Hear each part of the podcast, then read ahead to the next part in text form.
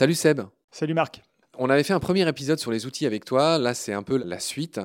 Tu as parlé de ces raies la dernière fois. Tu as évoqué de comment certains poissons arrivent à manger des oursins en les faisant monter dans la colonne d'eau. On s'était interrogé sur qu'est-ce qu'un outil finalement.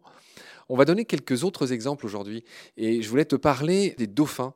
J'ai lu un article dans Nat Geo euh, qui est assez récent, qui date de juin 2020, où il est question du shelling chez les dauphins. Ça a été étudié en Australie, dans un endroit qui s'appelle Bay Shark, la baie des requins apparemment.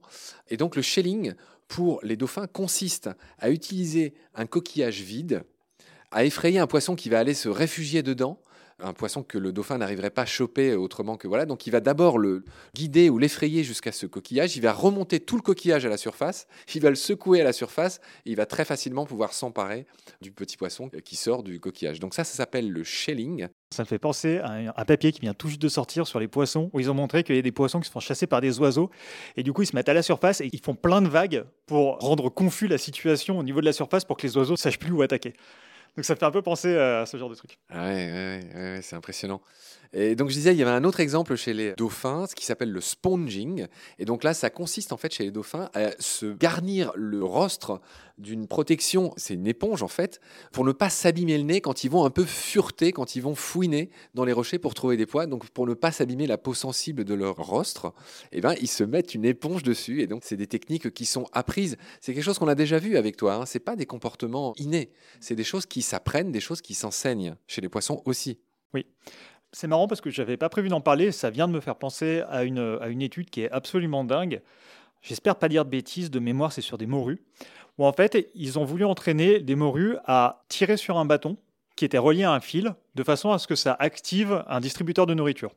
Donc ça, c'est assez simple. Les poissons apprennent très facilement à faire ça.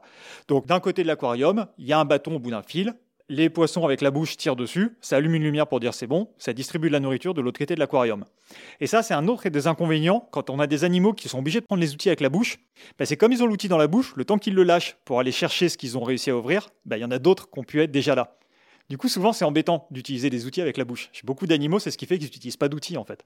Parce qu'ils ne seront pas les premiers à obtenir ce qu'ils ont réussi à récupérer. Et ces poissons, pour les identifier, ils leur ont greffé dans le dos une espèce de petit morceau de plastique avec une perle de couleur. Et dans le groupe de morues qui était dans l'aquarium, il y en a trois qui, par mégarde, se sont accrochés la perle dans le bout de bois. Donc elle était en train de nager, d'un coup, cac, la perle se bloque. Du coup, elle, elle panique. Qu'est-ce que ça fait? En essayant de bouger, elles activent le distributeur, ça allume la lumière, ça donne de la nourriture, les autres poissons se jettent dessus. Bon, elles, elles sont en panique, tout ça. Sauf que là, ces trois poissons se sont dit Oh, attends, ça active le distributeur. Et au fur et à mesure des jours qui passent, on s'aperçoit que ces poissons n'activent plus le distributeur avec la bouche, mais essaient de l'activer avec la perle qu'elles ont dans le dos. Et au bout des derniers jours de l'expérience, ces poissons activent exclusivement le distributeur avec la perle qu'ils ont dans le dos, de façon à ce que leur bouche soit déjà à l'endroit où la nourriture va tomber. Et ils développent une technique qui est super précise, extrêmement efficace, et chacun des trois poissons a sa propre technique, et c'est pas les mêmes. C'est juste pour résumer, ça veut dire qu'on a des poissons qui sont capables d'utiliser un membre artificiel dans leur dos comme un outil pour activer un deuxième outil qui est le fil, etc., etc., pour accéder à de la nourriture. Les poissons dont tu parles sont des morues en plus, dont le nom est connu. D'accord, eh ben, merci pour cette précision, effectivement. On va continuer à parler des outils dans l'eau et puis on finira l'épisode sur ce qui se passe aussi sur Terre. Il y a beaucoup d'exemples savoureux. Dans l'eau, Seb, il y a aussi, comment dire, alors c'est un peu à la surface, certes, euh, on connaît tous ces loutres, les fameuses loutres de mer, qui sont capables d'utiliser des pierres plates comme des enclumes pour casser des coquillages dessus. Alors ce qui est drôle, c'est qu'elles le trimballent sous les selles, hein, dans un repli de peau. Donc c'est des outils qui sont bah, un peu parfois difficiles à trouver. Donc euh, elles ne les prennent et rejettent pas à chaque fois. Elles les gardent un peu comme un policier euh, garde son pistolet sous les selles. Bah, elles, elles ont une pierre plate qui leur sert d'enclume. Sous l'eau, il me semble qu'il y a un autre exemple dont tu pourrais, dont tu voudrais parler, c'est tout simplement les pieuvres qui utilisent les moitiés de noix de coco. Pourquoi faire? C'est ça. Eh ben, on s'est aperçu qu'il y a une certaine espèce de pieuvre qui récupère soit alors des moitiés de noix de coco, soit des moitiés de coquillage, et elles s'en servent comme protection. Il faut aller voir les vidéos sur Internet, elles sont aussi impressionnantes qu'il la rentrent parce que du coup, elles récupèrent les deux morceaux qu'elles tiennent avec leurs bras et elles marchent en fait sur le sol marin en tenant ces deux morceaux sous elle. Donc ça fait une espèce de démarche, mais totalement alien comme truc, c'est vraiment extraterrestre à mort. Et si jamais il y a un danger, bah, à ce moment-là, hop, elle se renferme à l'intérieur de la noix de coco ou à l'intérieur du coquillage, et comme ça, bah, elle se protège.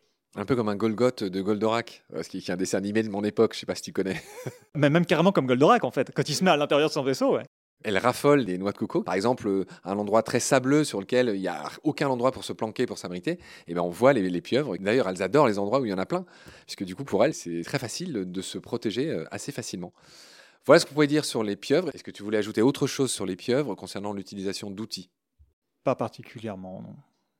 Très bien. Alors, on va finir cet épisode en parlant un peu de Darwin. On va décocher notre petit hommage à Darwin. Euh, au Galapagos, il y a un pinson, je crois, qui s'appelle le pinson de Charpentier, qui lui aussi, c'est un oiseau qui est capable d'utiliser une aiguille de cactus pour faire sortir des vers ou des petites proies des endroits inaccessibles ou inaccessibles à son bec.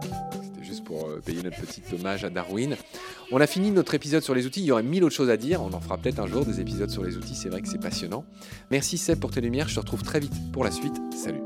Salut